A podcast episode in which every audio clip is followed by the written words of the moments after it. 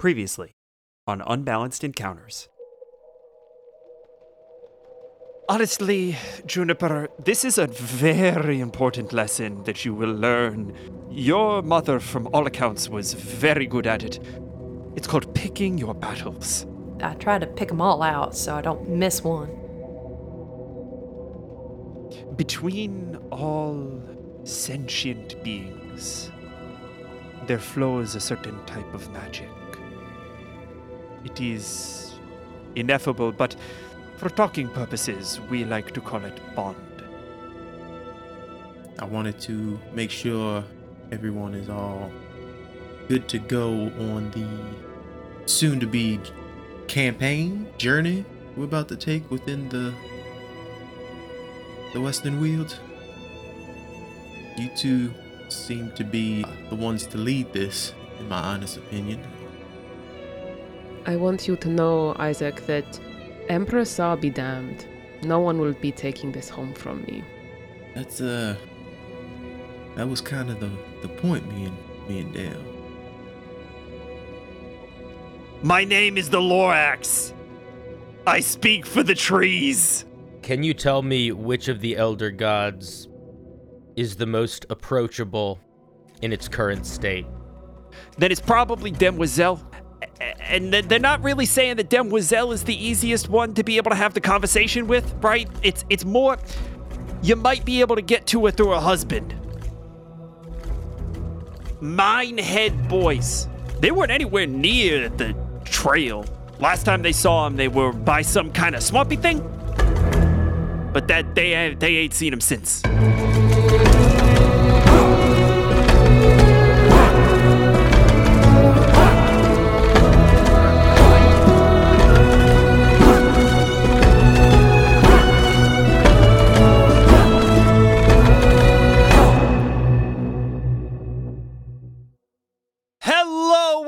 And welcome to another episode of Unbalanced Encounters, the show that dares to ask, what if Princess Mononoke had a 100-hour director's cut? I'm your host, Patrick Perini. Say hi, everybody. Hello. Hi. Hi. I'd watch the heck out of that, dude. We rejoin our game a calendar month since we last played. And so I would forgive each and every one of you, including our dear listeners, if you had forgotten where we had left off. Which was in the Western Wealds. There are some things afoot. Very notably, the Minehead boys have gone missing, and really kind of guard has been tasked personally with finding them by Big Paul. But I think everyone is pretty concerned about their disappearance. And in the process of going out into the woods to gather information about one of the enraged Elder Gods, apparently the crane, you all found sort of the remnants of some kind of happening, an attack maybe, on the Agravar raiders that left one of their encampments kind of in a shambles, largely destroyed and certainly kind of disheveled, with very notably one of the warden's shields left behind. Oh, yeah. When asked about it, the forest spirits, the geckos of the forest, were able to tell you that there was indeed a man who was led away by the guide, one of the Elder Gods that appears as a large bird. And so it does seem that you are sort of hot on the trail as you follow the map that you have had made ever deeper into the Western Wealds on your way toward a swamp on the far southwest edge.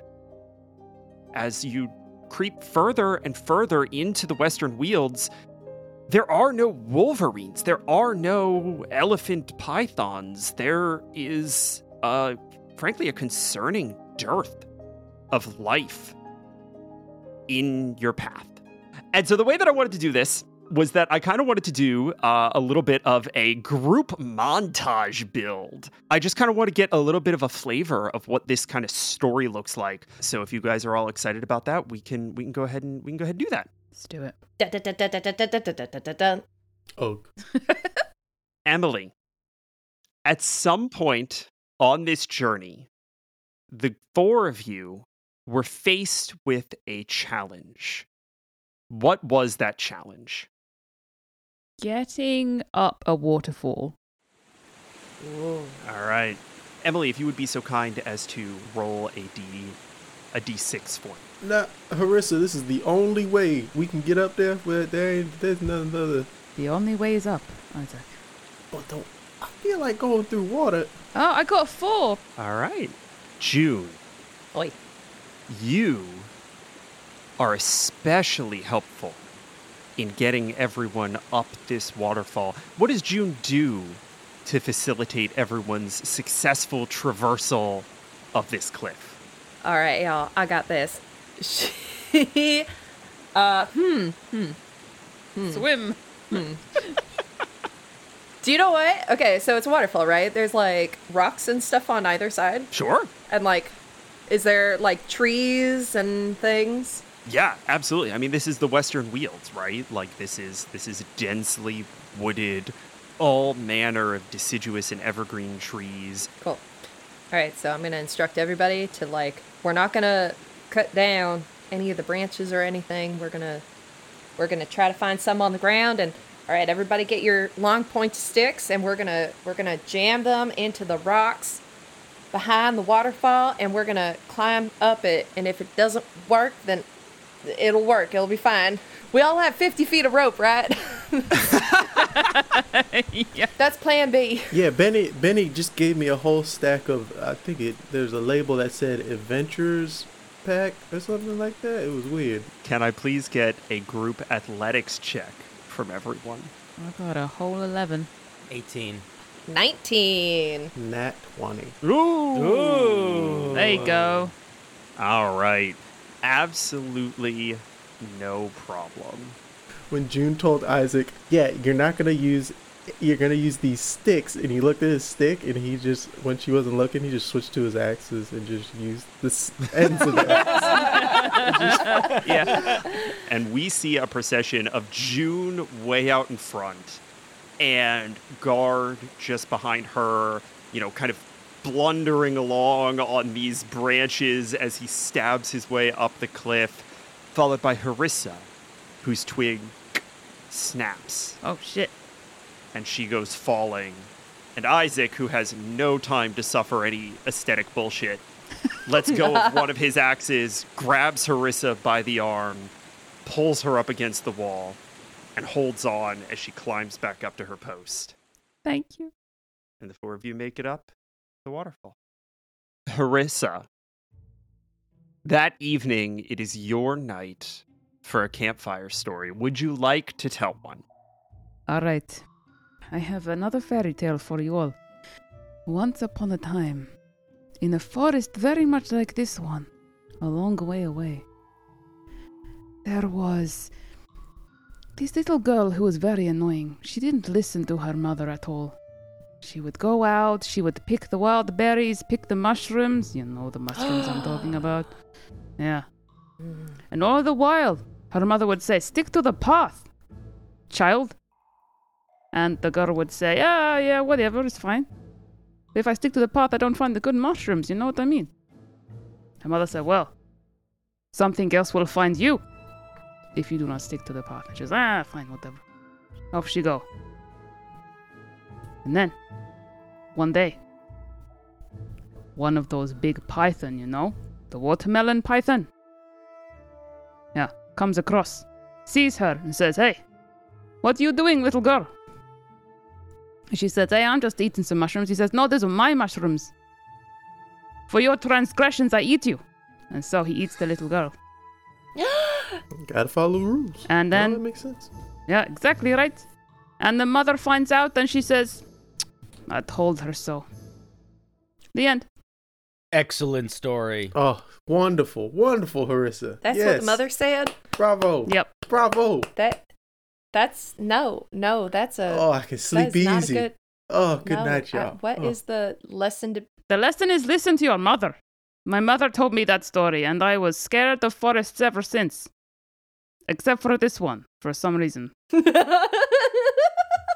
When Harissa says that she has had a fear of forests except this one for some reason. Anyone who is so inclined can roll an insight check. Yes. Isaac is in full sleep mode. That was the most joyous story. It was the most relaxing. Yeah, you're welcome. I rolled a 6. All right. Anybody else rolling an insight? Not well. Okay. June. That was a bullshit story, honestly. Yep. You're not sure if Harissa's phoning these in or if she's genuinely repeating stories from her childhood. You're not sure which you're more comfortable choosing to believe. June's going to lean over to Guard and be like, I think she's terrified of this here forest. I think it's taken a lot right now for her to be here, and I'm just inspired by her tenacity. Aww. And let's just hope we don't see any snakes. I will keep a lookout for snakes. I don't want her running off and leaving us out of fear. I'm going to make it my mission to watch out for them snakes, to protect her at all costs. So if you see one, you let me know. I will let you know. And Guard immediately stands up and starts very seriously patrolling the campsite, looking for snakes. Guard, if you would be so kind as to please take inspiration. It's the most endearing thing I've ever heard. June! So sweet. And with that, we are going to move to the next episode in our montage, the next little glimpse here. Craig, something has been lost. What was lost, and how was it lost? Okay. After waking up the next morning, June's bedroll's missing. Because she sleeps in the trees. I don't use a bedroll. Okay. How did it go missing? Guard, on his snake patrol, thought that because it's always rolled up, because she sleeps in the trees, thought it was a snake, and so immediately began hacking it to shit. And Guard, realizing what he had done, decided to get rid of said evidence like he has previously. I'll bury it with the others. All right. Harissa, you specifically rectify this situation. Uh-huh. How? June, how do you lose a whole bedroll? I swear I put it somewhere around here. These damn earrings again. You gotta keep focus on what you're doing and packing.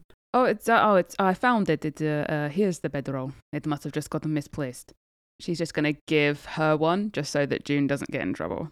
Oh, see, Isaac, it was the Harissa. She found it. It's all right. I mean, I'm not going to use it, but, I don't even know why I brought this thing. I never... June, there's a specific order. Now, look here. Look how my pack is set up. I got my space for my bedroll. You look ridiculous. I got my space for my rope. Look at all this rope. You look ridiculous. Isaac, it is your turn for a campfire story this evening, if you are interested. Oh, yes. Gird your loins, young children. This... is about to get spooky.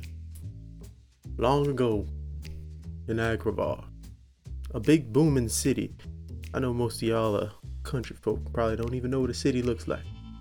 Buildings the size of these trees, where a whole bunch of people live in them. Huge wheeled carts that roll around, selling all different types of stuff that you like. One day, myself and your father Dale, we were supposed to go out and meet up with your mother and go to a restaurant. The restaurant being known as the Dark Abyss. Now we were gonna go eat at the Dark Abyss, but something tragic happened on our way there. We were moving speedily through these streets. The streets themselves are all intertwined and jagged like roots along a stone path. When suddenly, when we get to the door, we ask the waiter, we say, reserved for 3. And they say, unfortunately, you have missed the scheduled time. Oh, it was terrible. I told Dale, I said, Dale, There's a certain, we can't be late to every little thing that you schedule for us. No! You go hungry? And, you know, your daddy was organized like you, June, and so he never had, we'd miss every appointment we had. If you make an appointment, you should keep that appointment. Thank you, God. Thank you.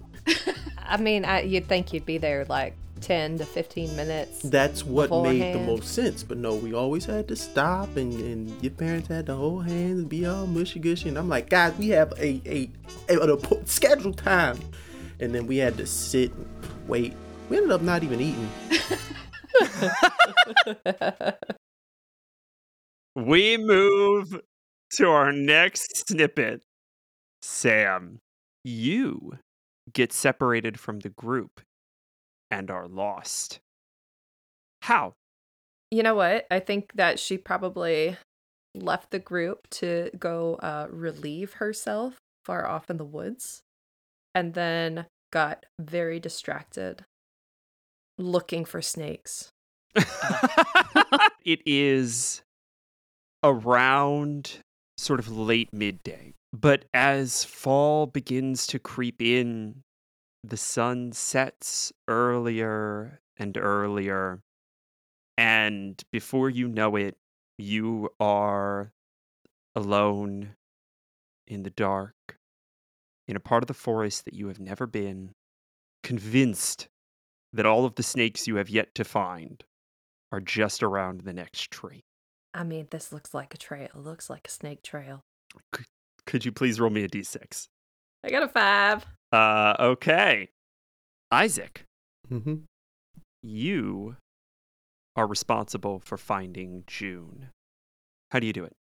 Okay. I am in my unnatural habitat.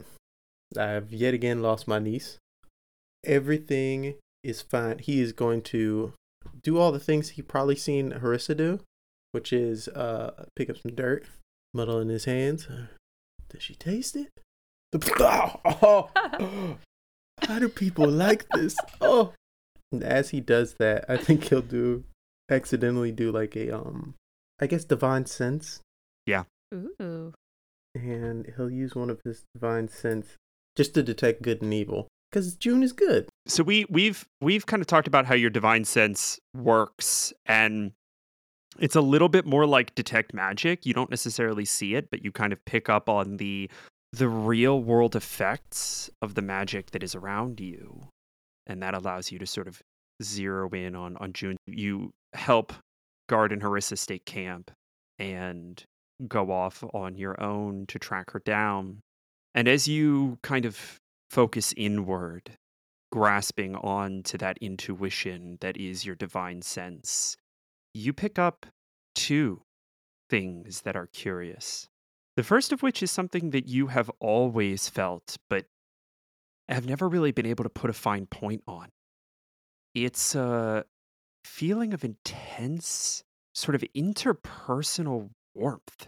It's a feeling that you know from your experiences with Katarin. She could be screaming at you over some nonsense, and yet something in the air, something in the light of the room always told you that she had your best interest at heart. And now that familiar glow draws you north. It has to be June. But south, you feel something brittle, something somber, something moving very quickly. And it is moving in June's direction. I run, guys. Come on. Please roll me an athletics check. Okay, that's an 11. I rolled a 6. Okay. On an 11, you beat whatever is heading June's way by the slimmest of margins. Don't say that. And you burst into a clearing where June is sort of crouched on all floors, scuffling through the leaf litter looking for snakes. June, what the hell are you doing? Oh, God! And June, you can't even fully process that Isaac has come to, like, rescue you. You know he's here, but you can't process sort of why he's here before the two of you are deafened by the beating of wings.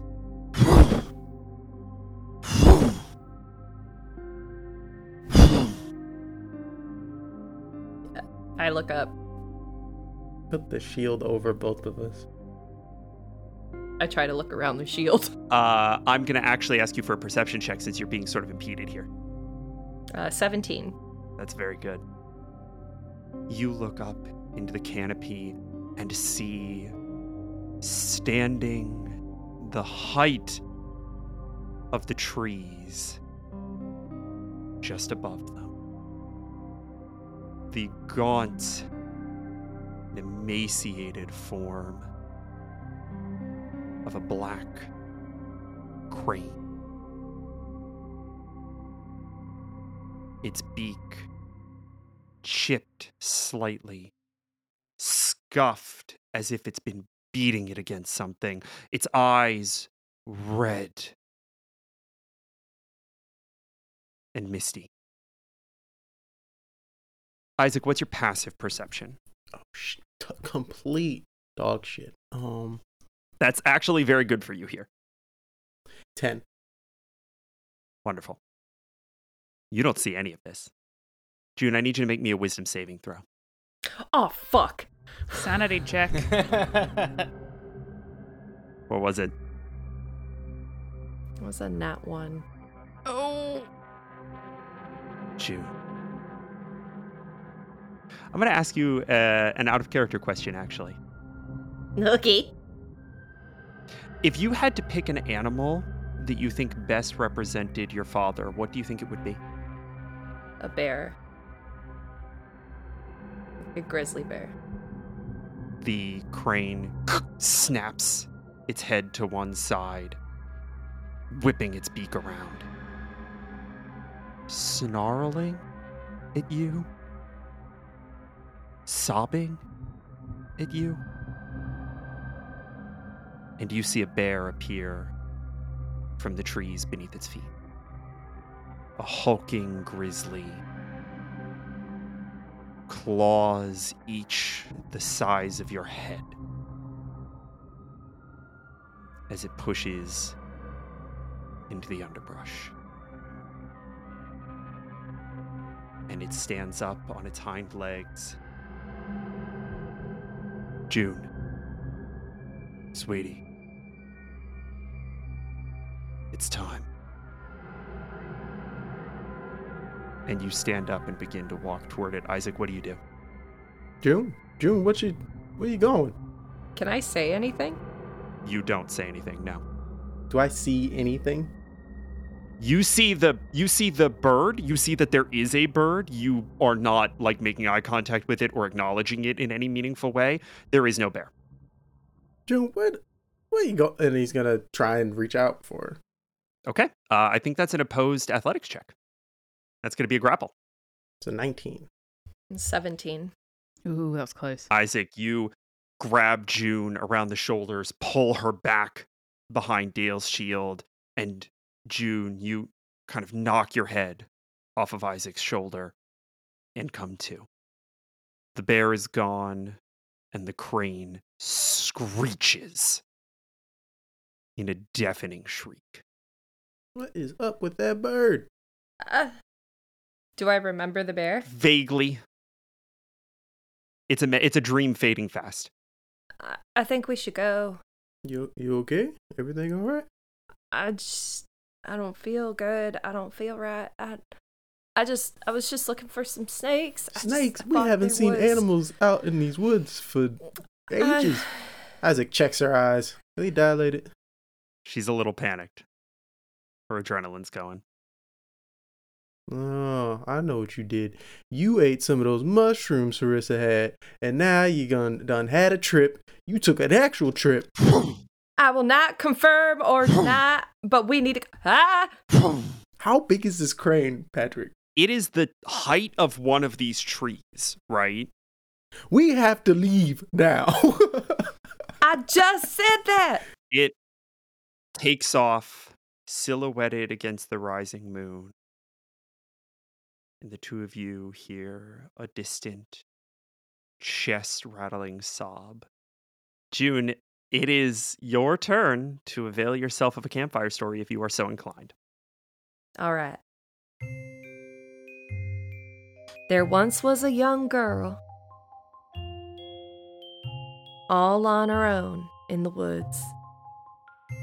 She had nowhere to sleep. She had no food to eat. And suddenly, she came up on this old cottage. She knocked on the door. Nobody answered. So she looked through the window and nobody was in there. But there was food on the table. So she very gently pushed on the window, and sure enough, it was unlocked. She crawled in there. She looked at the food on the table, and there were 3 bowls. There was a big bowl, medium bowl, and a small bowl. She was very hungry, so she ate all 3 bowls. She crawls up the stairs, her belly full, her heart warm, and she finds a large room with 3 beds. There's 1 big bed, a medium-sized bed, and a very small bed. She looked at the small bed and said, "Fuck that, that's too small." So she climbed into the biggest bed, because who wouldn't want more room? And there she falls asleep. At some point, she hears some clamoring up the stairs. She pulls the blanket over her head and peeks out just a little bit to see 3 grizzly bears walking into the bedroom, complaining about how somebody ate all their food and now somebody's sleeping in their bed.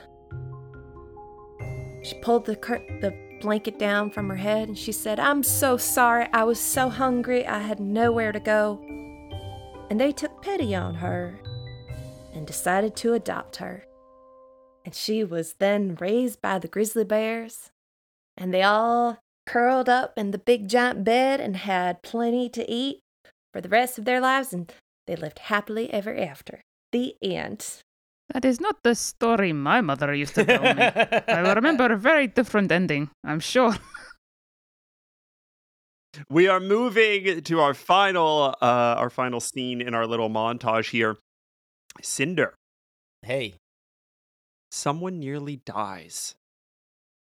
Who and how?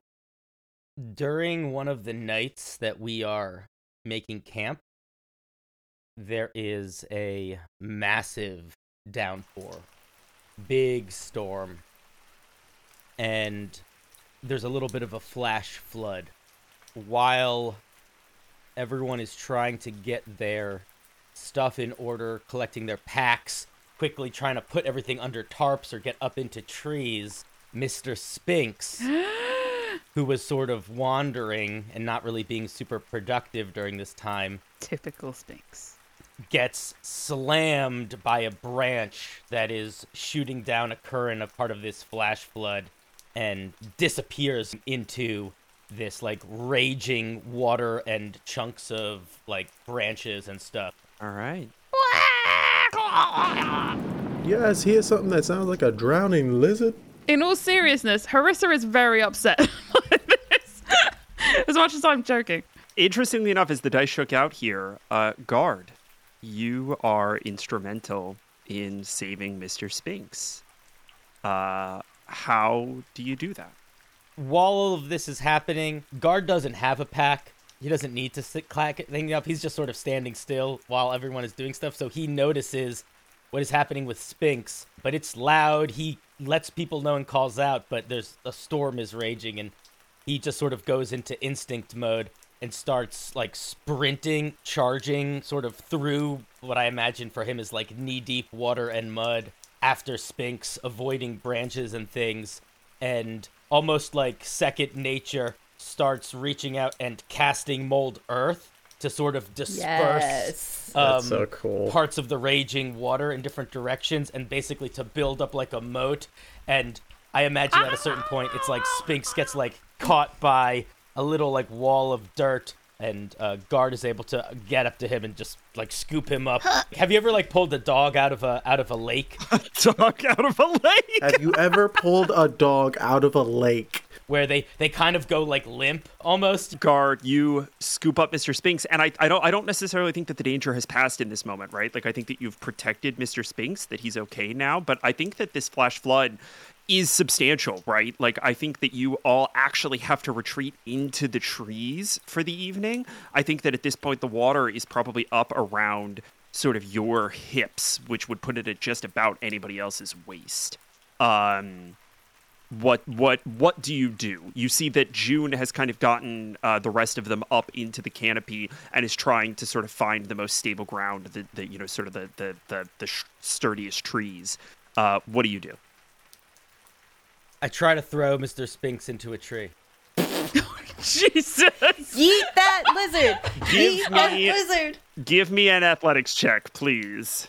I just want to say, with Sphinx is probably clinging like, you know, like a really scared cat, like, to his head. Like, so he's have to, like, peel him off and then just, like, fling him towards the tree. Give me an athletics check. If you're raging, you could take advantage here.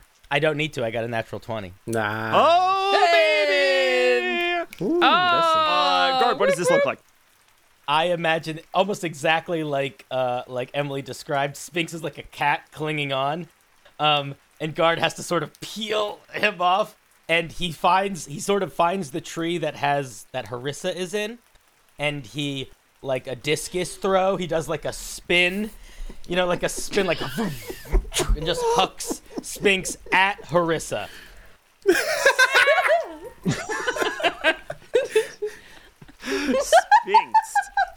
Sphinx.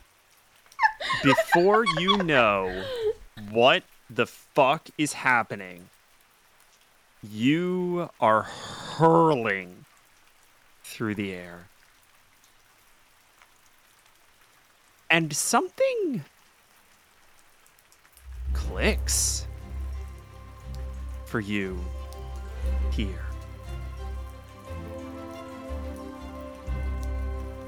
And all of a sudden, you can kind of adjust. Shut up.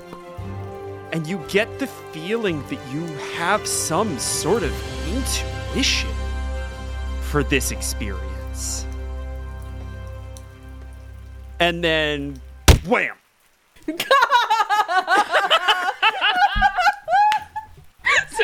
Moment of enlightenment shattered. Amazing. You slam into the tree immediately next to Harissa's head. June, your experience kind of living out in these woods helps everybody kind of build their little nest and settle in for the night. And it takes the entire night for this flood to clear. You know, I think that it gets up to Guard's head once or twice, but by mid-morning, it is back kind of down around his ankles and trickling out. The flood is unusual, right? Like, this is not necessarily a floodplain, or at least the vast majority of the Western Wealds is not a floodplain, right? Like, this is not something that normally happens. Most of the big rivers are further north, back toward Rally and Minehead. This probably means that you're getting close, that the land is devolving into swamp. So you trudge on for another day, and that following night, Guard, it is your turn for a campfire story, if you would choose to avail yourself of one. Once upon a time, there was a rhino that lived in darkness, and sometimes it would see not darkness, and it would smash things. Every time the rhino was not in darkness, there was something in front of it that it needed to smash, and it smashed that thing. And this went on for some time. Then one day, when the rhino was no longer in darkness, there was not something to smash. There was a boar, and there was a wolverine, and there was a gecko, and they became the rhino's best friend. When they hung out with the rhino got to do more than smash things, and this made the rhino happy. The end. Woo! Yeah, what a good rhino. Did he ever find a Mrs. Rhino to smash? Wait a minute. What?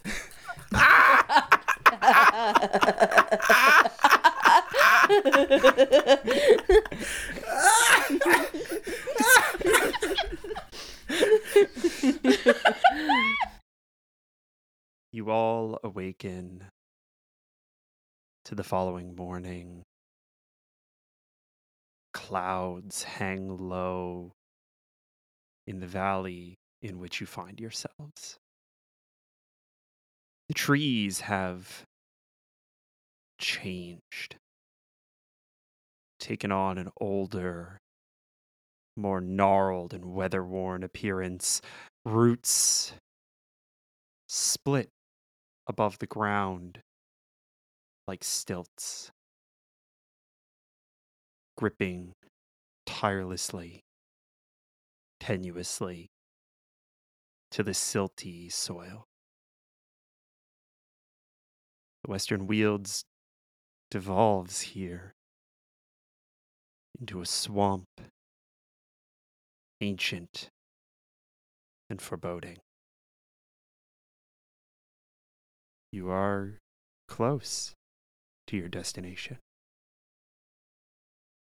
This place is unsettling.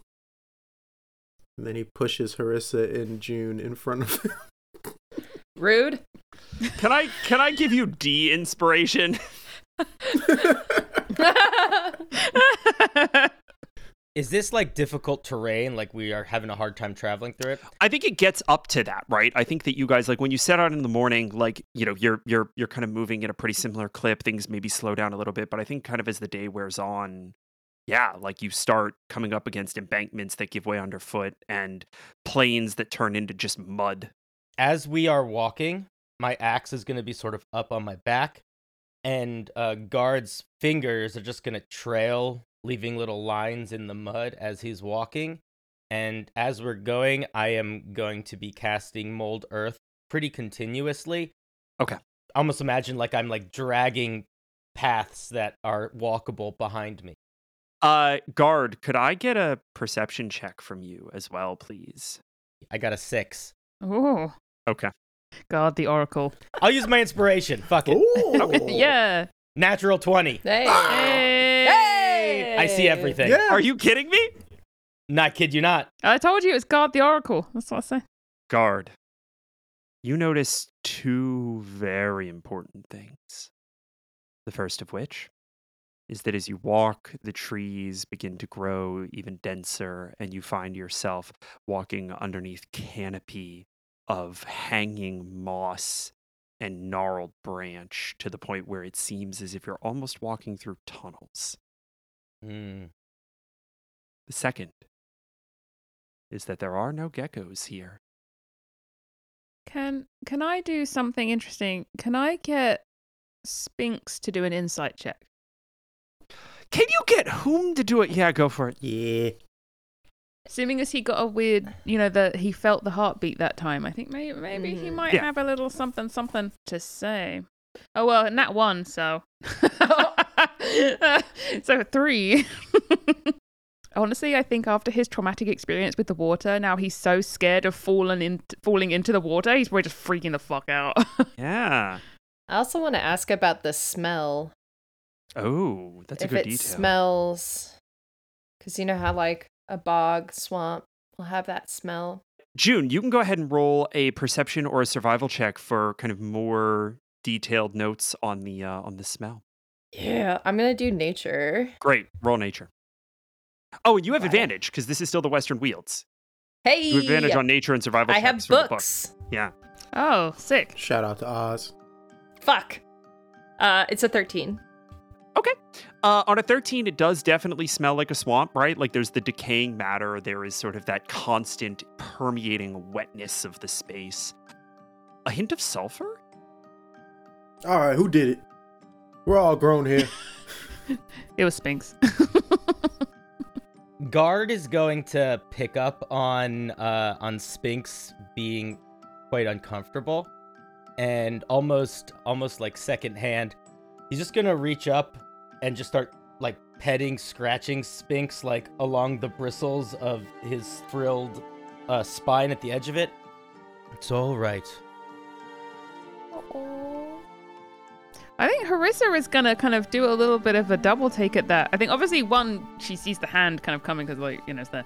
And also, like, I don't think she's seen that from Guard before. His voice change a bit? This is new. Can I do an insight on that? Yeah. Oh, that's a 22. Guard looks very comfortable right now in this space. Huh. In the swamp space?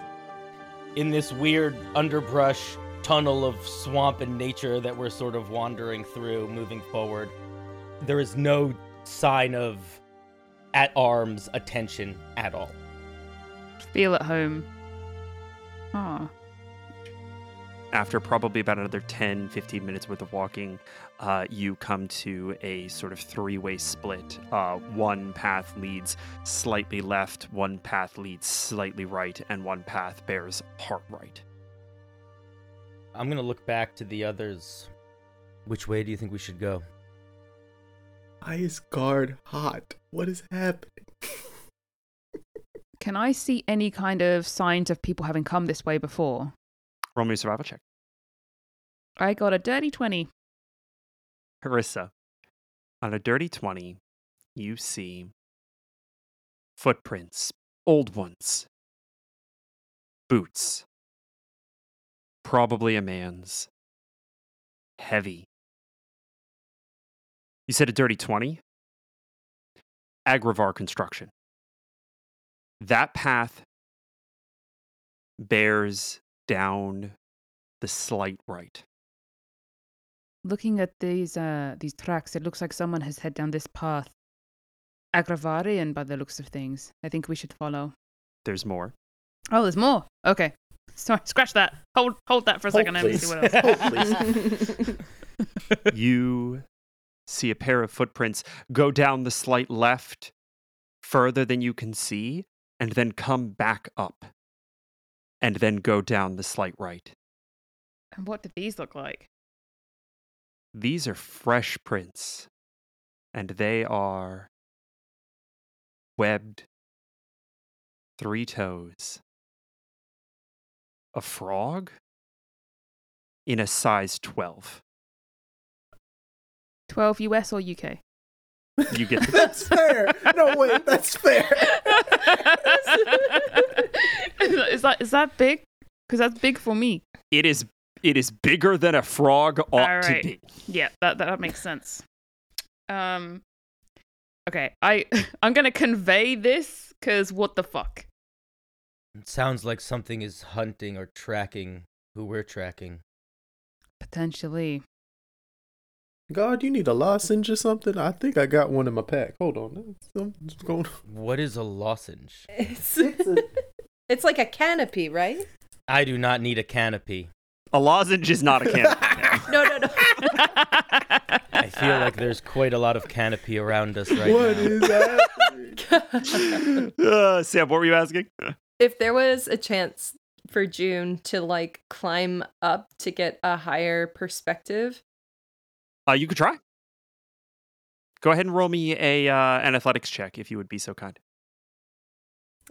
14. On a 14, you easily get up into the trees, and it is dense. It's like climbing through bramble. But you push through, you break some stuff, and little branches fall down, and you kind of make your way up. Sorry. And you climb for what feels like maybe 15 minutes, never breaching a surface. 15 minutes? And when you eventually give up and decide to drop back down, you drop back down in an instant. I'm sorry, what? Wait, So did time pass for us or her? Oh, she was gone for 15 minutes. Right. But it takes me like, I'm just... You haven't moved. You just jumped right out. Oh. We done gone into frickin' Wonderland. June, that took you forever. Did you find a way out? I don't. There's something kind of unusual. I couldn't get to the top. There's like no top. What do you mean? Did you go up? I did go up. I did. I went as far up as I could, and I did not see the sky. I did not see above the canopy. It's like... You all feel a gentle breeze pick up. I want to try and shoot an arrow directly up into the trees and see if I can, like, break a hole through it or something. As Harissa, like, takes out a bow and arrow and starts, like, putting at the trees, Guard is just going to put his arm on her shoulder and say, I think maybe we should just keep moving forward. Guard, are you... Do you feel a change in yourself? What do you mean? I've noticed a change in you since we've come here. Just wondering if you had noticed it in yourself. We've spoken about this before, haven't we? The farther we get from Rally.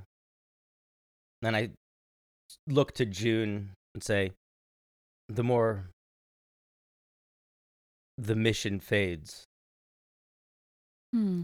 June's not as shocked by Sam is. Sam is like, what the fuck? You feel more, you seem definitely more at ease. If the way that I'm acting is a concern. No. Not at all. No. If anything, Guard, you seem more at home. You seem more alive. I'm not exactly sure how to take that. And then Guard is going to look up at these sort of gnarled, twisting branches above us. But I think perhaps it's best to continue on the path and not shoot the trees. Harissa will lower her bow and nod and sort of basically signal to kind of keep moving. Which direction?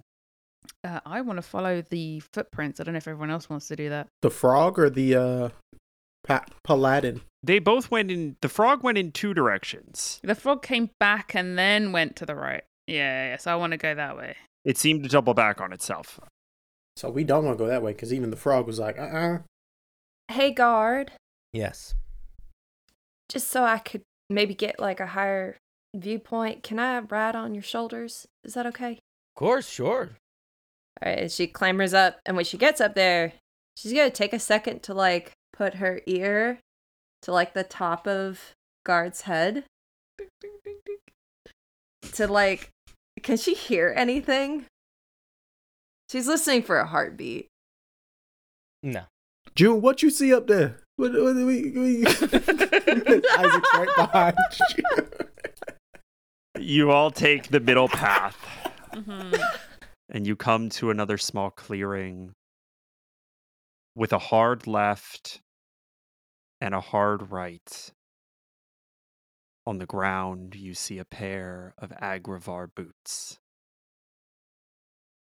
And I need everyone to roll me a Constitution saving throw, please.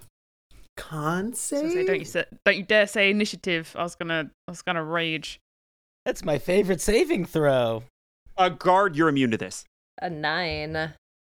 Ooh, I got a dirty 20. Ooh, 18. Okay. June, is there anything you can do to increase that number? Inspiration. Yay. 4. Oh. Okay. June, I'm going to ask you this question for the second time today. What sort of animal best represents June? June? Oh, shit. I want to say, like, almost like, you know, the squirrels that have, like, the tall... Like a tufted squirrel? Yeah. I almost want to say that. Okay. No, I love that. I absolutely love that. June, you don't notice this at all. Anyone who is sort of paying close attention, sees June's. June, your hair is like kind of a dark, like a chestnut color, right? Chestnut brown, yeah. It smolders into the red of a tufted squirrel. June's hair? And you see little tufts of fur pop on the ends of your half-elven ears. You see the discarded boots. The tracks stop. The frog prints continue. They continue to the right. The boots look as if they're angled to the left, but the tracks stop. There's frog prints, but does it look like a bipedal frog, or does it look... Mm-hmm. Yeah, it's two. It looks like it's walking on 2 feet. The branches above you have twisted themselves into roots. What?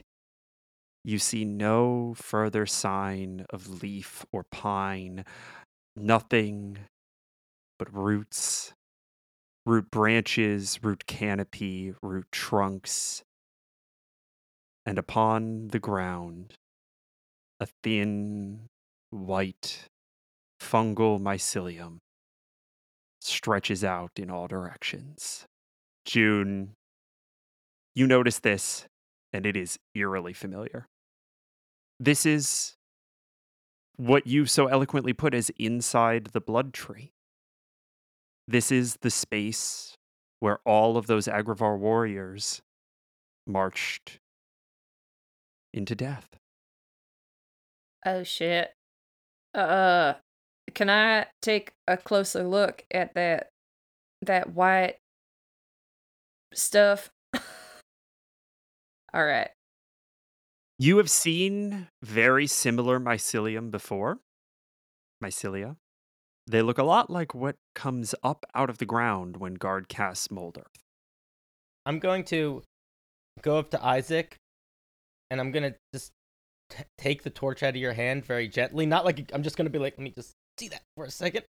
And guard is going to walk up to both of the pathways and see which one has the wind blowing through it. Good. Ooh, good shout. It is the right path. I think this is the way we should go. You all move down the right path, following the trail of the frog prince. You all bear down this tunnel that gets darker and darker. It feels as if it is closing in around you, the light of the torch pushing back against encroaching death. And then there's an end to the tunnel. And you step out into a plain, the bank of a lake.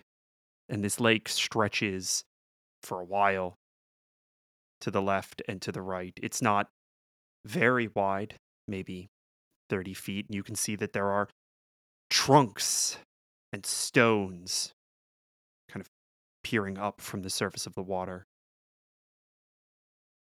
And all of you see on the far side of the bank two hulking figures standing over some body shrouded in darkness, hovering, landing blow after blow with determination. And I need you to all please roll me initiative.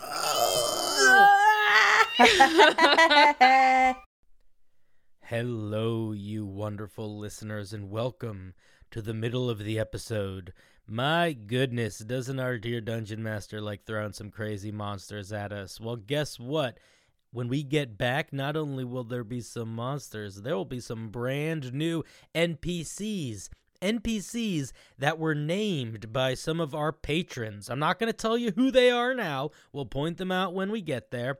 but we're going to have one from Nick Plaisance and one from Jonas Weiser, and I am so excited for you to meet these characters. They are goofs and gaffs and a little bit full of laughs. And if you're thinking to yourself, man, I'd like to name a character, well, you can. You should check out our Patreon. It's wonderful, easy to access. You get all sorts of fun, cool stuff like stickers, the ability to name NPCs, or even make magic items for us to wield. Ooh. That's not all the news we have, friendo. Starting whenever the next one is, our sideshow rebalancing, where you, the audience, can submit questions to be asked to the cast, is going to go public. Anyone is going to be able to join in for the live streams as well as view the episodes later on YouTube if you can't make it to the main event. And if there's any that are particularly exciting or we come upon some wonderful moments, perhaps we'll put them on the main show as well. So be sure to check it out and get your questions ready. We love answering them. It's a good old time. Speaking of good old times, did you know that our dear Emily Graymore is one of the hosts of a new podcast called Delightful Dungeon Diving? This is a podcast that is chatting and skits all about voice acting. So if you're interested in voice acting, you should definitely check it out. You can find it anywhere podcasts are sold. No, they're not sold. Anywhere podcasts are sent out into the universe. Delightful Dungeon Diving. That sounds cool, but you know what else would be cool? Watching Craig. You know Craig, he plays Isaac. Wouldn't it be cool to watch Craig play in an actual play D&D stream every Friday night, 6:30 p.m. Pacific Standard Time? Well, guess what? You can. It's called Grim Domains, and you can find it at twitch.tv/MagiRPG. That's MAGIRPG. Every Friday night, 6:30 Pacific. Oh my goodness. Pacific Standard Time. Check it out. It's a good time. Speaking of good times, y'all know Tyler. He's the host of that show, Rebalancing I mentioned earlier.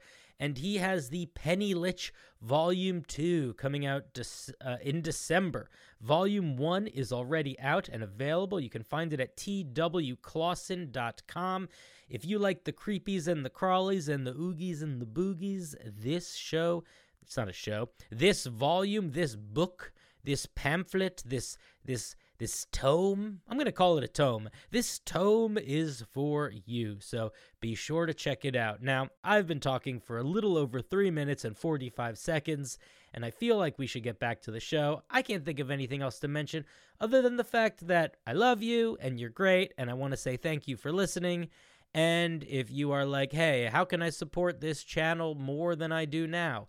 Well, money and Patreon, and telling your friends about us. Any of those, really. We love to make this show, and we love making it for you, so the more people listening, the more power we gain. You are sort of like our patron, and we're sort of like your warlocks. Anyway, that's enough gobbledygook. Let's get back to the action, shall we? And away we go. June, having just seen what I've described, you are up first. I'm gonna spend a key point, a bond for patient defense and call out to the guys beating up on the shadow. Hey, what are you doing? You see two figures stop their assault, look at each other, and turn to you. And you see that they have a flared head, one homogeneous form of a body, hulking shoulders, arms that are far too long, no hands or fists but stumps, no mouths but mats of holes, hollow eyes. Are you all right, Sam? Is it like the back of those toads with, like, all the holes where the babies... Kind of. I will stop describing them, though, because it's not a fun... Yeah.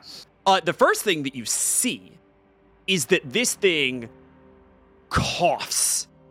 Just this. And from its face, a cloud of neon teal forms a haze in the room, and all of a sudden, all of you can hear in your heads, "Who the hell are you?" Oh, and they're French. Gross. That's the grossest part. And they're French. June, that's action, or excuse me, bonus action from you. Do you have an action? No, I have no action. I'm gonna use my movement to to step closer to my friends. You guys are on the other side of the lake from this thing, so you're 30 feet away with water in between you, so... I'm still gonna step back? Okay. The one that addressed you straightens up, leans back in this incredibly uncomfortable way, and just sprints at you without its upper body moving at fucking all. No! Stop! I don't like any of this! No! Oh, June just screams.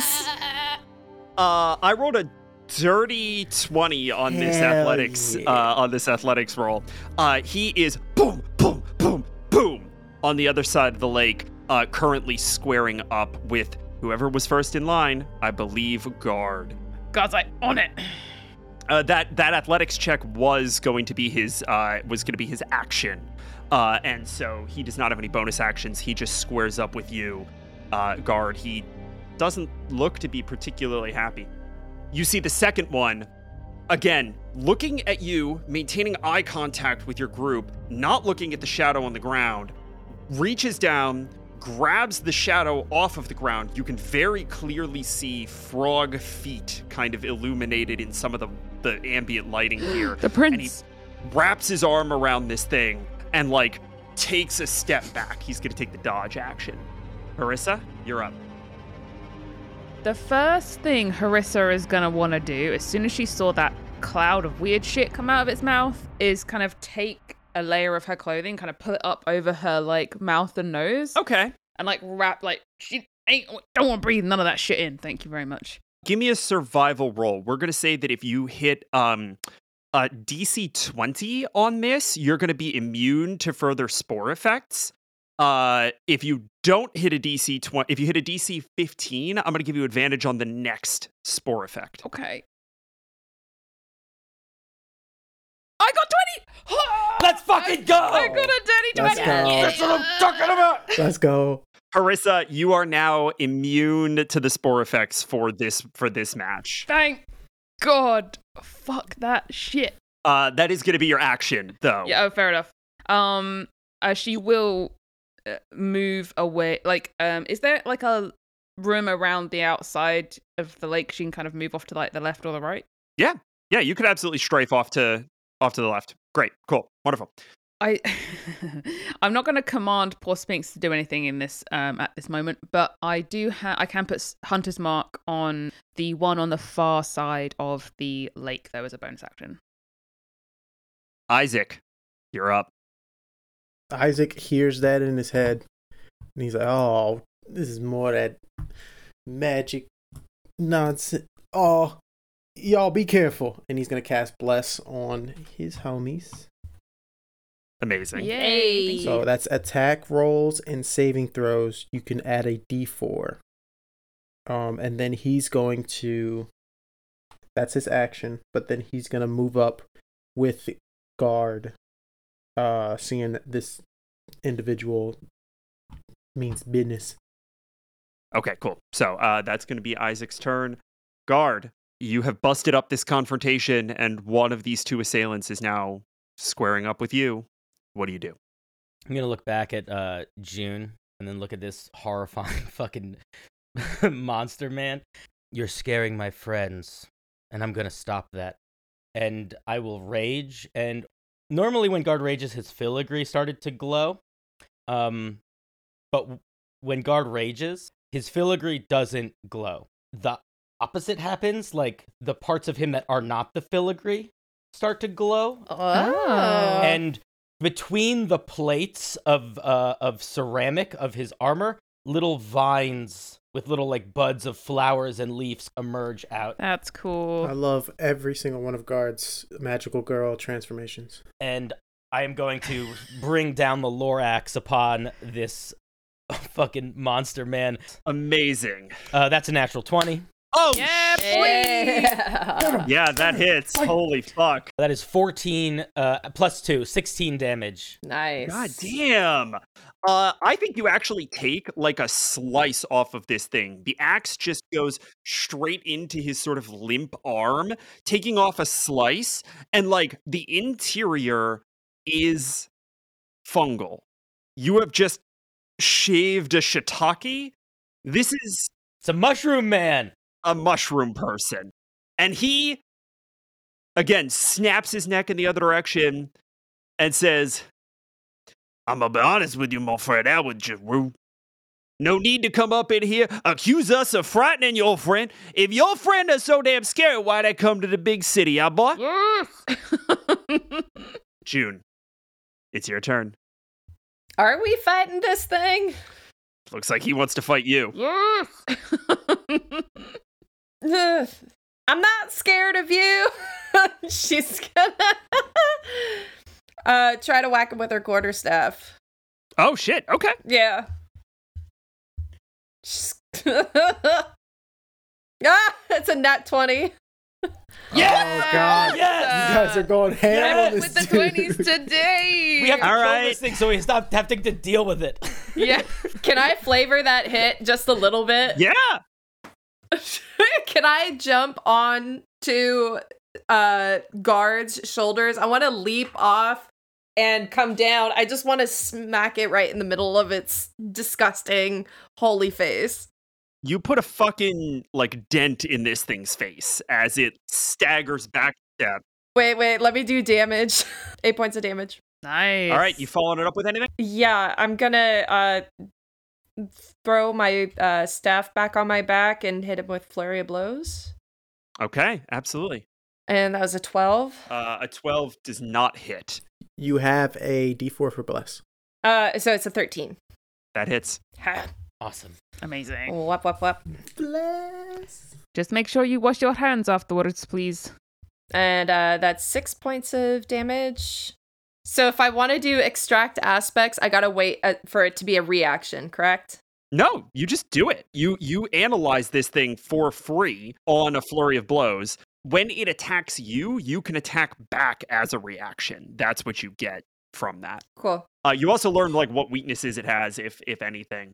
You punch this thing, and as your fist connects with its, like, meat, it just... Ugh, and time slows down, and you get this just, like, hollow wireframe of this thing. And you're waiting. This should work. Something's wrong. This thing isn't part of Bond. It's outside of what binds all living things together. You think you get the beat on it. You think you can still react to it. But you don't know anything about it. Fucking weird. Yeah. And she is like, she's like, ah! Like, she's so scared. Just freaking the absolute... Fuck out. I love that. Now it's gonna be this thing's turn. And he looks at Guard, he says, I don't know, my friend. She don't look too afraid. And he coughs another wave of pink spores at June. June, I need a constitution saving throw, please. 4? Oof. Yeah. June, these spores clog your mouth with this sickening berry flavor, your nose with the smell of rotting meat, and eventually your eyes. Mechanically, you are now poisoned for the next minute, and while poisoned, you are incapacitated as you drop to your knees and begin to hallucinate. Oh, no! June, we're gonna touch on what your hallucination looks like here momentarily, but this mushroom Seeing the waves of magic emanating off of Isaac, is going to reach out and grab him and try to throw him in the water. Of course. June, you see two more of these things grow out of the ground in real time, grabbing you by your arms and shoving you to your knees. You watch as Isaac helplessly falls into the water. And for the next minute, unable to move, you watch him drown to death. Oh, Jesus. These guys are mean. These are mean mushroom people. Mean mushroom. This isn't Toad. She is screaming and crying, losing her fucking mind. The next one, because there's two of them, sees Harissa making her way across, strafing along the bank of the bank of the lake. Oh no, I'm scared. Rushes over in your direction and says, "Hey, you there? What you want with this thing anyway? You trying to get what you got too?"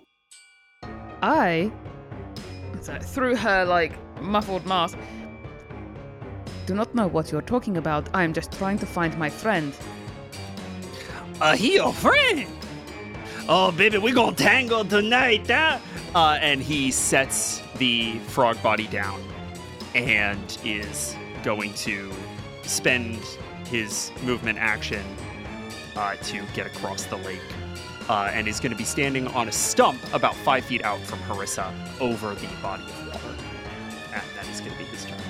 Kind of him to make himself a nice little target for me. He is within melee range. You will have disadvantage on ranged attacks against him. It is your turn. Can I move before firing? Yeah, of course you can. You get an attack of opportunity, but yeah. I think I'm going to risk that. I think she's just trying to try and give herself a little bit more space. Does an 18 hit? Yes, it does, funnily enough. Marissa, you take 18 points of damage, 8 of which are poison. 18? What? 18? Are you joking? As this thing clocks you in the head, and you feel both the fresh blossom of a bruise and the necrotic seep of poison sap. Fucking force of that is going to nearly kind of... Well, I think it sends Harissa down to the ground just as she's kind of like getting her bow and arrow out. Ready. I think she's gonna kind of just immediately just fire back at this thing. Okay. I'm gonna try and do some sharpshooter at this thing. 13 hits, I hope? Yes, it does, as a matter of fact. Plus you also have Bless, but yes, 13 does hit. 18 damage. Yes! Bring the fucking pain! Hell yeah! Yes, sir. I hate these mushroom people! How'd you like that? The arrow whips into his forehead, splitting it down the middle, tearing through, shooting off into a distant tree, and he... that's a hell of a hit there. I could say the same to you. All right, I'm still standing. Don't you worry. Shall we try again? Is that it for your turn? Yeah, I think she's just going to try and ready herself for the next fucking go. Isaac, you are in this water? Does he see June freaking spazzing? Yeah, oh yeah. Yeah, June is on her knees, like having a small seizure. Her eyes are rolled back into her head. Everything is bright pink. Oh yeah, 100% he charges over there. Okay, I'm going to say that is the majority of your movement. I still have an action? Yeah, and bonus. Sweet. He runs over. June, you all right? You okay? What's going on? And he's going to grab her by her face. And he's like, oh, damn, mushrooms again. She needs to stop taking these drugs. In touching her face, he casts Lay on Hands with 5 points to cure disease or neutralize a poisoning effect on a creature. Yeah, so that is gonna work. Here's how this is going to play out. And Craig, I'm going to throw you a little bit of a curveball here. Always. Dang. Isaac. You are drowning. This water is deeper than you could have imagined. Something is grabbing at your ankles, pulling you under, over and over, and you feel the weight of your axes, the weight of your warden's shield, the weight of your plate armor dragging you down. And every time you pull your head up for even a second, you see first Dale, Katarin, June, 5 years old. And then back down. You struggle. You drop your shield. It's gone. You pull your head back up. Dale, June, a teenager now. You're back down. You fight, you kick, you try to hold your breath, you slough off all of your plate mail. Back up. Another breath. June, alone, 20. Dying. Bleeding out on the ground. What do you do? He just rips off whatever else he feels is keeping him, pulling him down. Whether that be the plate armor, whether it be the axe he has, he drops all of it. June, you watch Isaac shed everything that is dear to him, claw his way to the bank, take your head in his hands, and you your eyes roll back into frame, and Isaac is there, exactly as you remembered him. The pink mushrooms are gone. You are no longer poisoned. You are? You okay? You all right? Why are you crying? What's going on? She looks up and just wraps her arms around his, neck, head area. You are both within melee range of the original mic, and it guarded is your turn. Guards, seeing Isaac, holding June, both of them sort of, frantic in emotion, watching Harissa just getting clobbered by this other one. He's just gonna look at this mushroom creature in front of him, and the emotional tension of the people around him, his team, are it's almost like they're he can't not feel that, and he's just gonna snarl, and he's going to bring his axe down. As he is not a person in this moment, it is as animalistic as he can. He is overwhelmed by that, and that's another fucking natural 20. Let's go! All right! Let's go, baby! Yeah. Jesus Christ! Yeah, all right. Yes. I have feelings. Just so everyone knows, Cinder just threw over his chair. It was fantastic. Holy shit! That's 27 damage. Guard, finish him. Guard is going to take his axe and just growling, smash this thing until it is pieces and pieces and pieces. So there's just a hole in the ground. And he's gonna stand up and bang his axe against his chest and just let out a loud grizzly bear mama. Yes. You messed with the cubs, You get the grizzly bear mama. And then with my movement, I would like to start moving towards the other mushroom creature. Come here! June, I think you know what you see here. You see Guard just absolutely lose his fucking mind. Okay. Isaac looks at you. Go kick its ass! Alright, do you trust me? 100%. Alright, and so she's on the ground, right? And she's holding Isaac. She's gonna fling him forward and use that momentum to stand up. Yes! To get herself up. Nice. So she's gonna use that momentum, fling herself up, and use all of her movement to go running behind Guard to go at that guy, the other mushroom dick. Yeah. She's wearing her dad's scarf, so she just quickly tucks it up over her face. Yes. I need a survival check from you, and this is going to be your action. Okay, that's fine. 11. You don't know how well this is going to work. Like, June doesn't know how well this is going to work, but I'm going to tell you, Sam, that this is not going to provide you any protection. She's going to just keep it up there. Okay. This second Myconid is just fully fucking, like, there's a bunch of people on the bank with him now. He is still kind of on this stump. He's like, ugh. Well, I can't say this went the way that I had expected it to. What to do? Whom amongst you look like you might be the fastest to break? You kid. You look pretty scrawny. Let's try you. And a cloud of yellow. Damn it. Just fizzles out. And I need another con save. No, June. Fuck. 4. Yeah, that ain't gonna do it. June, you feel every muscle in your body lock up. Oh, June.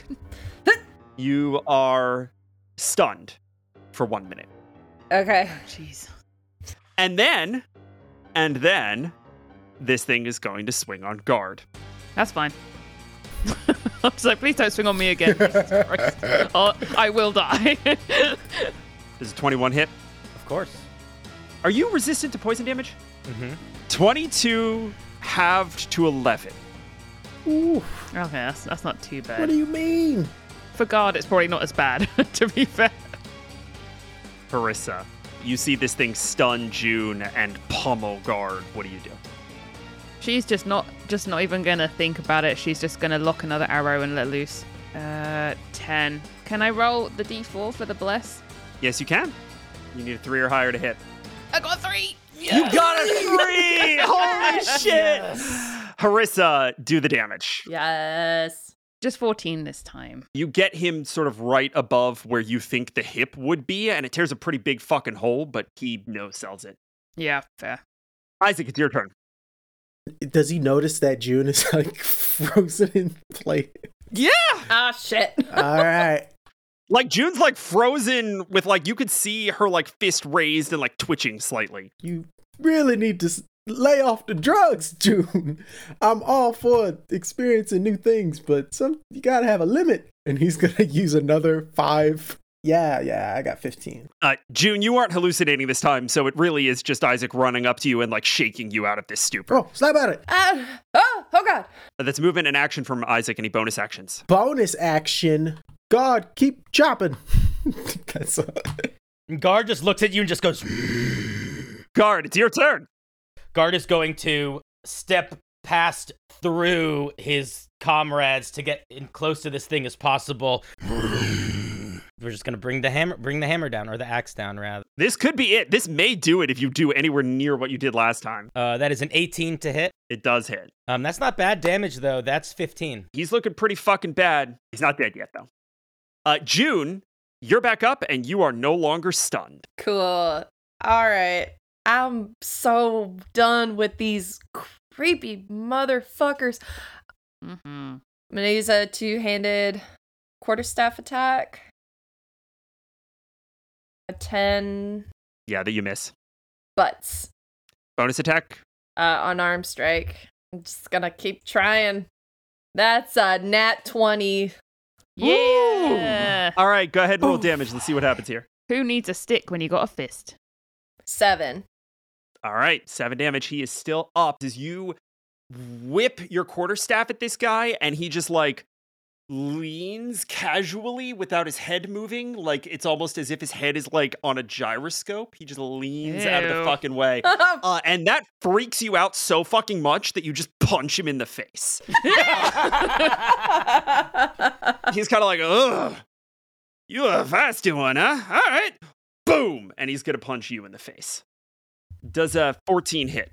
No. Wow. Oh, good. You duck down underneath the punch, and he looks at you quizzically, like he genuinely wasn't expecting that, and then shakes his head I need another con save from you.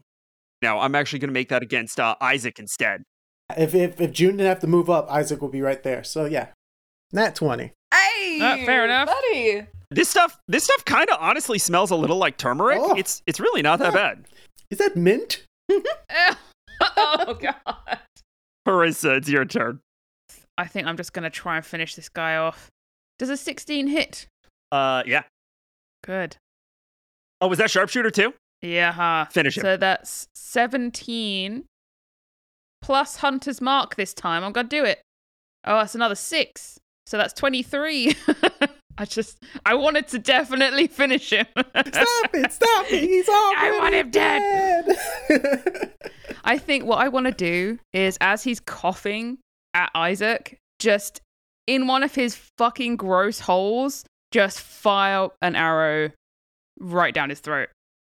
You hear cracking and crunching as this thing's like gizzard devours this fucking arrow, and it just like and just explodes into a cloud of neon teal dust. As you all survey the scene, you see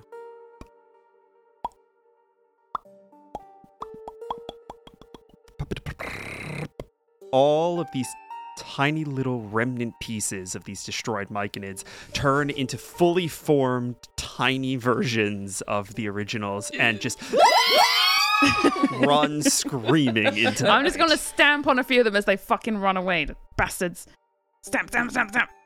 As things start to settle a little bit, guard still in full rage mode, after Harissa makes the killing blow and starts stomping on these mushroom people, he's just gonna run up to her, grab her by the back of her armor, lift her up in the air, and just roar!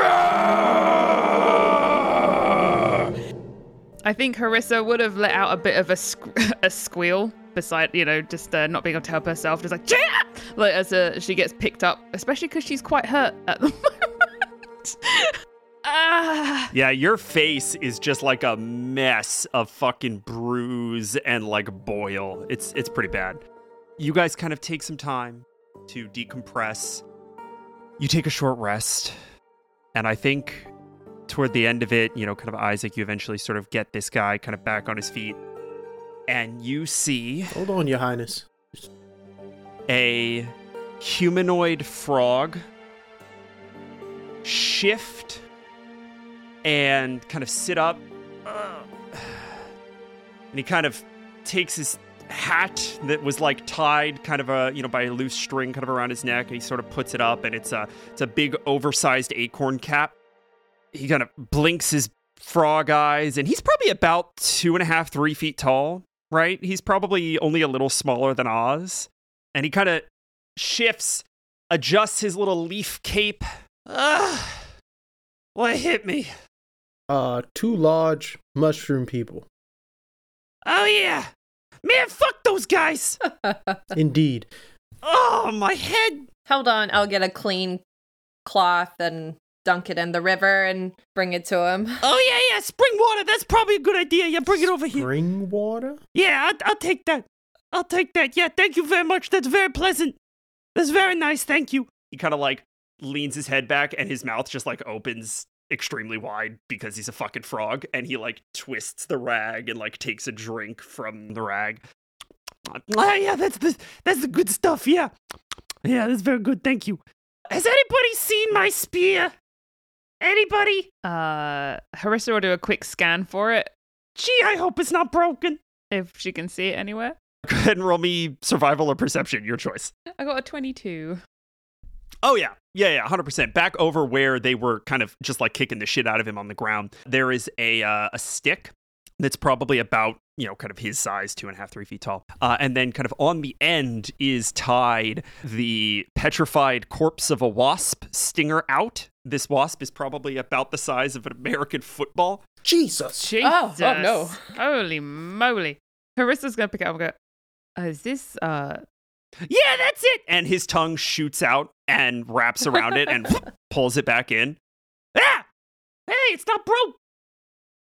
Gee, thanks, guys. I owe you a lot. It's very helpful, thank you. What is your name? Oh, my name's Reevesy. Beautiful name. My name is Harissa. Reevesy Hopperswallop, thank you. Nice to meet you. Nice to meet you too.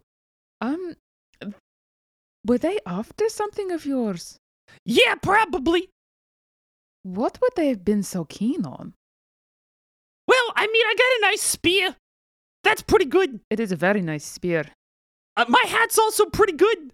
But I, honestly, if I were pressed, they were probably after what I was also after.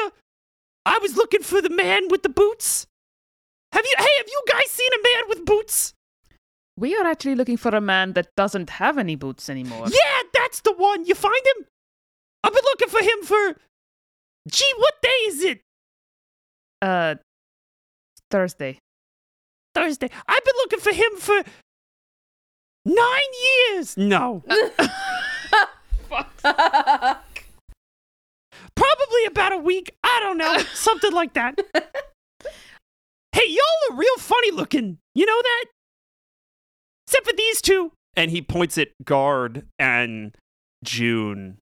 She's a little funny looking. What?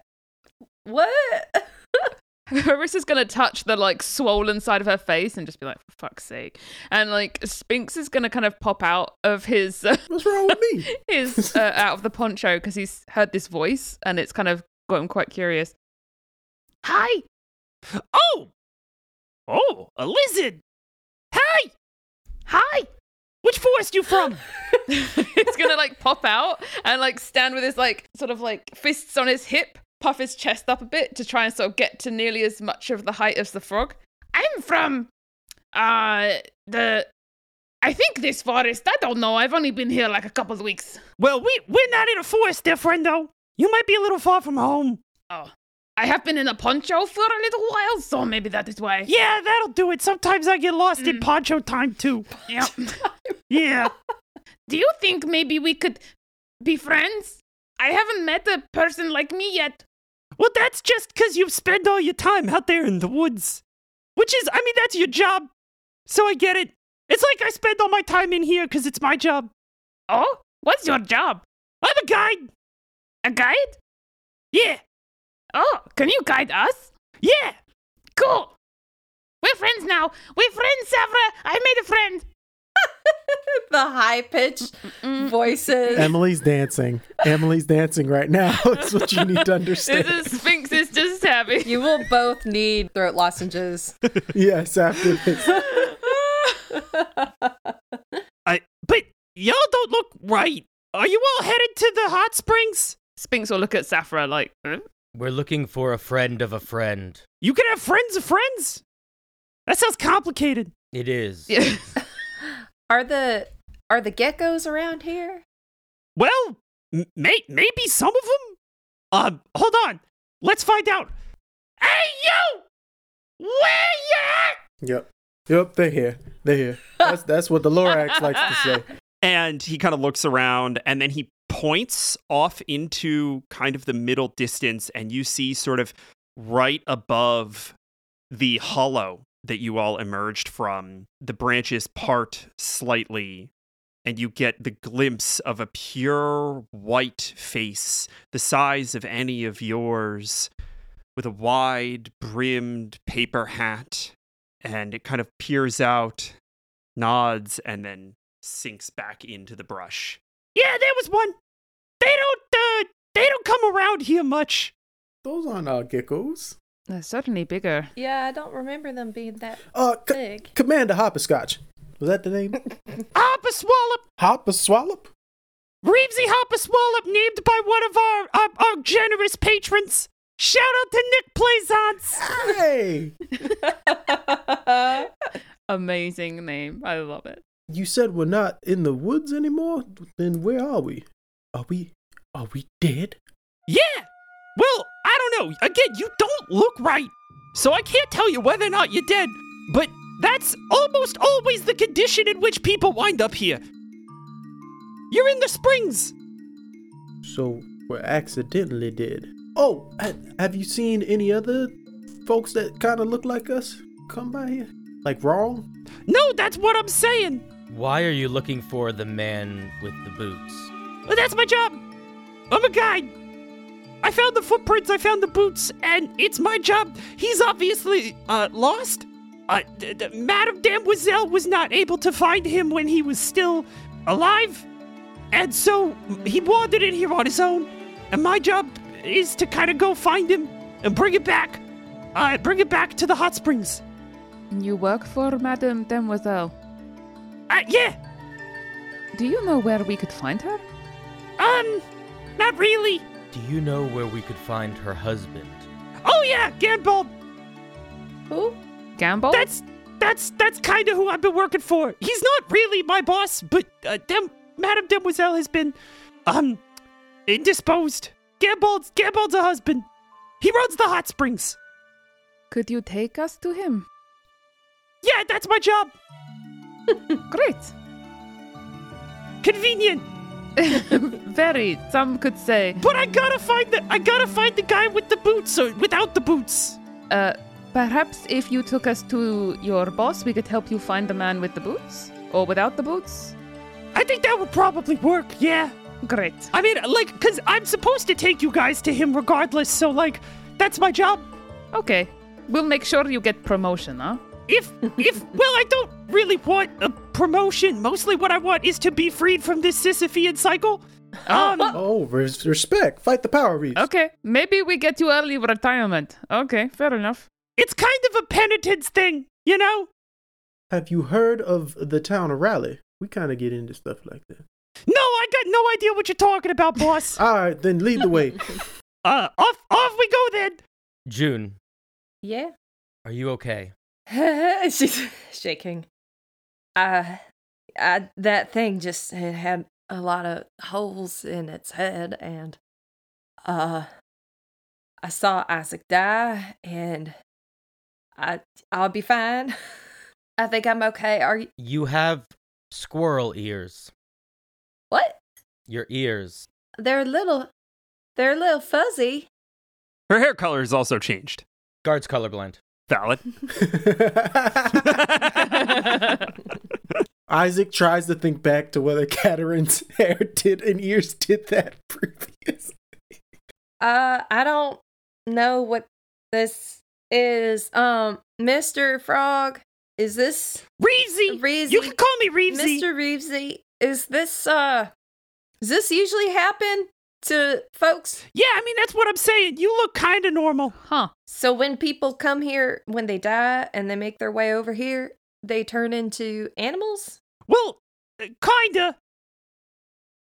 It's a little tough to explain. And I'm not the brightest.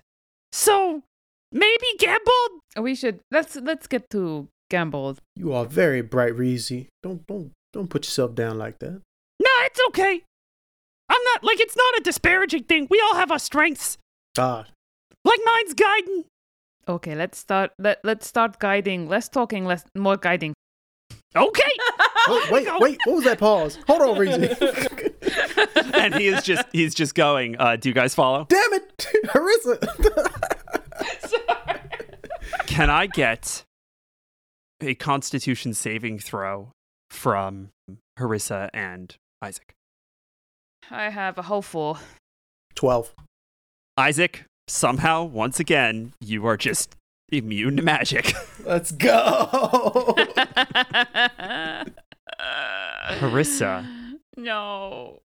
You see that as your face begins to heal, the bruise becomes a light red set of scales. Captain Harissa, how's your face? Will you stop recoiling in horror every time you look at me? Jesus. Before we leave the stream, June wants to fill her water canteen. Reevesy sort of looks back and says, hey, that's a good idea. That'll tide us over till we get to the hot springs. There'll be plenty there, though, too, so. Oh, great. Oh, 1 second. Could you get me one as well? And Isaac's going to take out his bottle. Puts a label on it that says spring water. We see. Oh, I love it. The 5 of you, 6 of you with Mr. Spinks, traverse through this underground forest.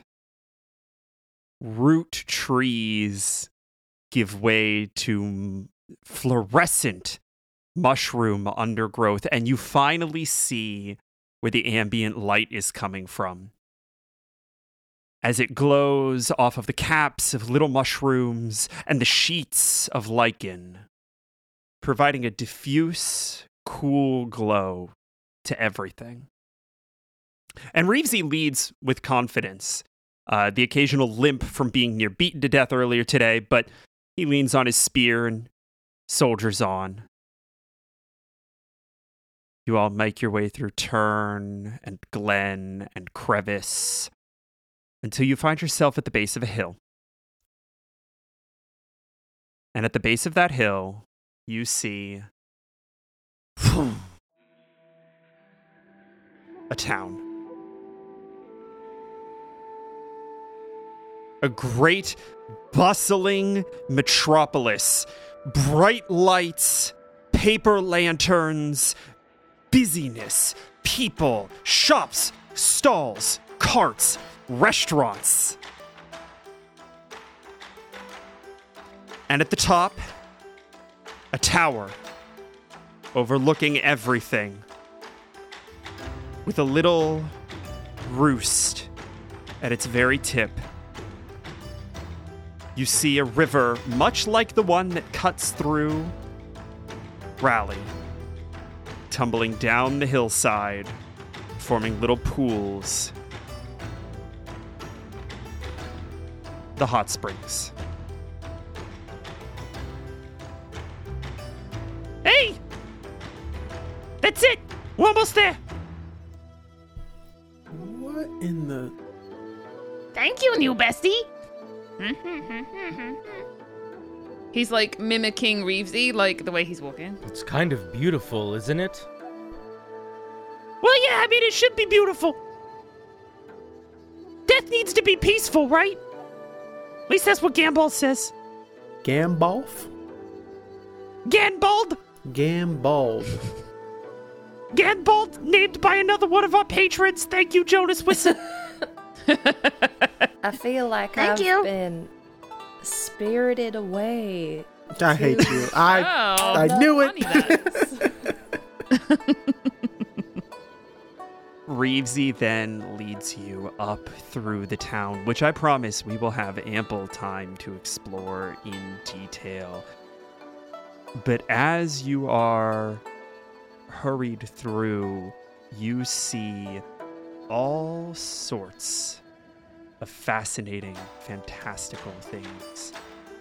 You see food stalls and silk purveyors, hawkers that are actual literal hawks. You see giant anthropomorphic lightning bugs and butterflies putting on intricate kabuki-esque dances in the middle of the street for all to see. You see gnomes and elves and people reclining in pools. You see few of these, but far more. Catfolk and dogfolk. Strange creatures that don't look like anything you've ever seen before. Moving fire. Wind that seems to have a will as it orchestrates a gambling game on the street. And as you arrive at the base of the tall tower, you are greeted by a body of smoke, wearing a mask that looks surprisingly like guards. And you see Reevesy looks up at this smoke and says, "How you doing there, buddy? Can we see him?" And the smoke eyes you over. I need each of you to make me another Constitution saving throw except guard. I got a 17 this time. I got a 5. I got a 10. Okay. Yay! June? Can I have a tail? Yes. Yes! I I love it. Turning into squirrel. Is it squirrel girl? Damn it. This is the kind of thing where I was hoping I would fail my con save because I don't know what else happens. June, a squirrel tail kind of tears through a seam, and you feel yourself a little shaken. This doesn't feel good when it happens. It's not threatening, but it doesn't feel right. And the four of you kind of make eye contact with this eyeless mask, hollows into smoke. And it bows at the waist and back up and begins to lead you inside. Just out of respect, Isaac would do the same. No. We don't really talk about that one's sort of situation, but it suffice it to say that that who or whatever they were, they have a lot to work on before they go back. Oh. So they bow to us, not the other way around. Interesting. Thank you for letting us know. Good people, very helpful. But there's a lot of decorum here. I don't know all of it. I know a little bit. But just be careful, okay? You will bow to Gambald, though. Definitely do that. Gambald's a god. Oh, joy. June's holding her tail all right. Okay. Follow me, stick close. And whatever you do, don't eat anything until you sort of offered it, right? You hear that, Sphinx? Okay. Honestly, he might be fine. I don't think anybody would hold a lizard to task, They do good work. You hear that? I can eat. Maybe not a great idea, but I'm just saying. Oh. You're probably not going to get in a lot of trouble, Okay, maybe I eat just a little. You all are led to the center column of this tower. Around you, people are busy. It looks as though there are little restaurants and reading nooks and spaces where quiet, live music is being played. Anything to sort of relax the senses, to quell the anxieties, and to provide relief to the departed. All being carried on by as many kinds of animal or nebulous people as you could possibly imagine. You step into a small gated room, and the smoke genasi pulls a lever. The counterweight falls, and you all are thrown up dozens of flights. Yeah. You're all going to want to brace yourself for the landing! Not again! Most of you brace yourself, and you sort of prep for the little hover that's going to happen at the end there. Guard just, reaches out, puts a hand up, locks himself in place. Isaac, you... just fully are thrown and then land on your face. Oh, Isaac. Yeah, I tried to warn you. My heart's in my ass. I can't breathe. Sphinx is going to go and put his ear on Isaac's ass just to listen. Sphinx, get away from me.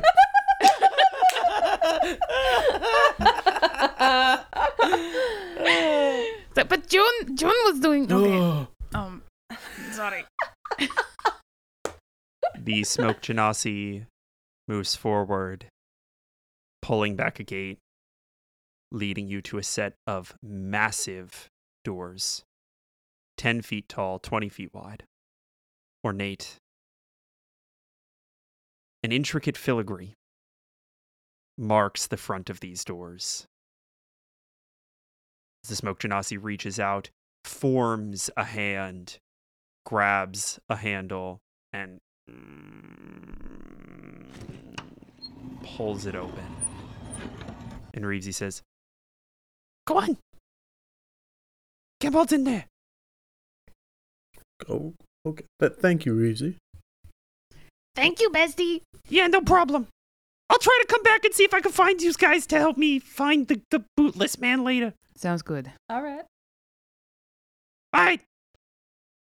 You all see the interior of the most lavish library you have ever seen. The bookshelves span 3 stories, 30 feet up. At each story, a little rail, a ladder. Some corners have little nooks, climbing higher than you can comfortably see. The room is massive, easily 30 feet by 30 feet, and features a number of different little sitting areas, study areas. Some of those almost like magazine racks, if you've ever seen like those newspaper racks in libraries, but they're just for ancient maps and parchments and scrolls. Shelves of old rolled scrolls and decrees that sit free-floating in the room. Rocks that have notes etched into them. Objets d'art of all manner. Sculptures, masks, paintings. The room is perfumed with a gentle incense. Calming. Reassuring. You see a man standing over a desk at the far wall, clearly in the command position of this room. On the other side of the desk, at attention, is another man who is draped in just enough shadow that you can't quite make him out comfortably. The man at the desk stands to his full height of 9 feet.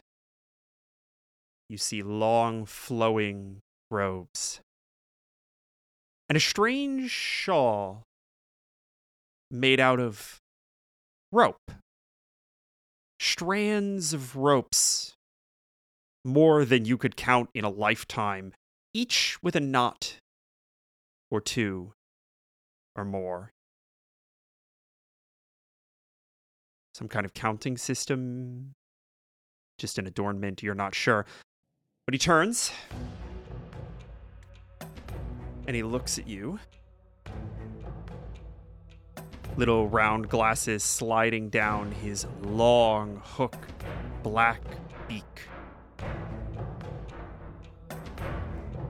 And this great crane of a man says, "Well, hello there. How might I be of service to you?"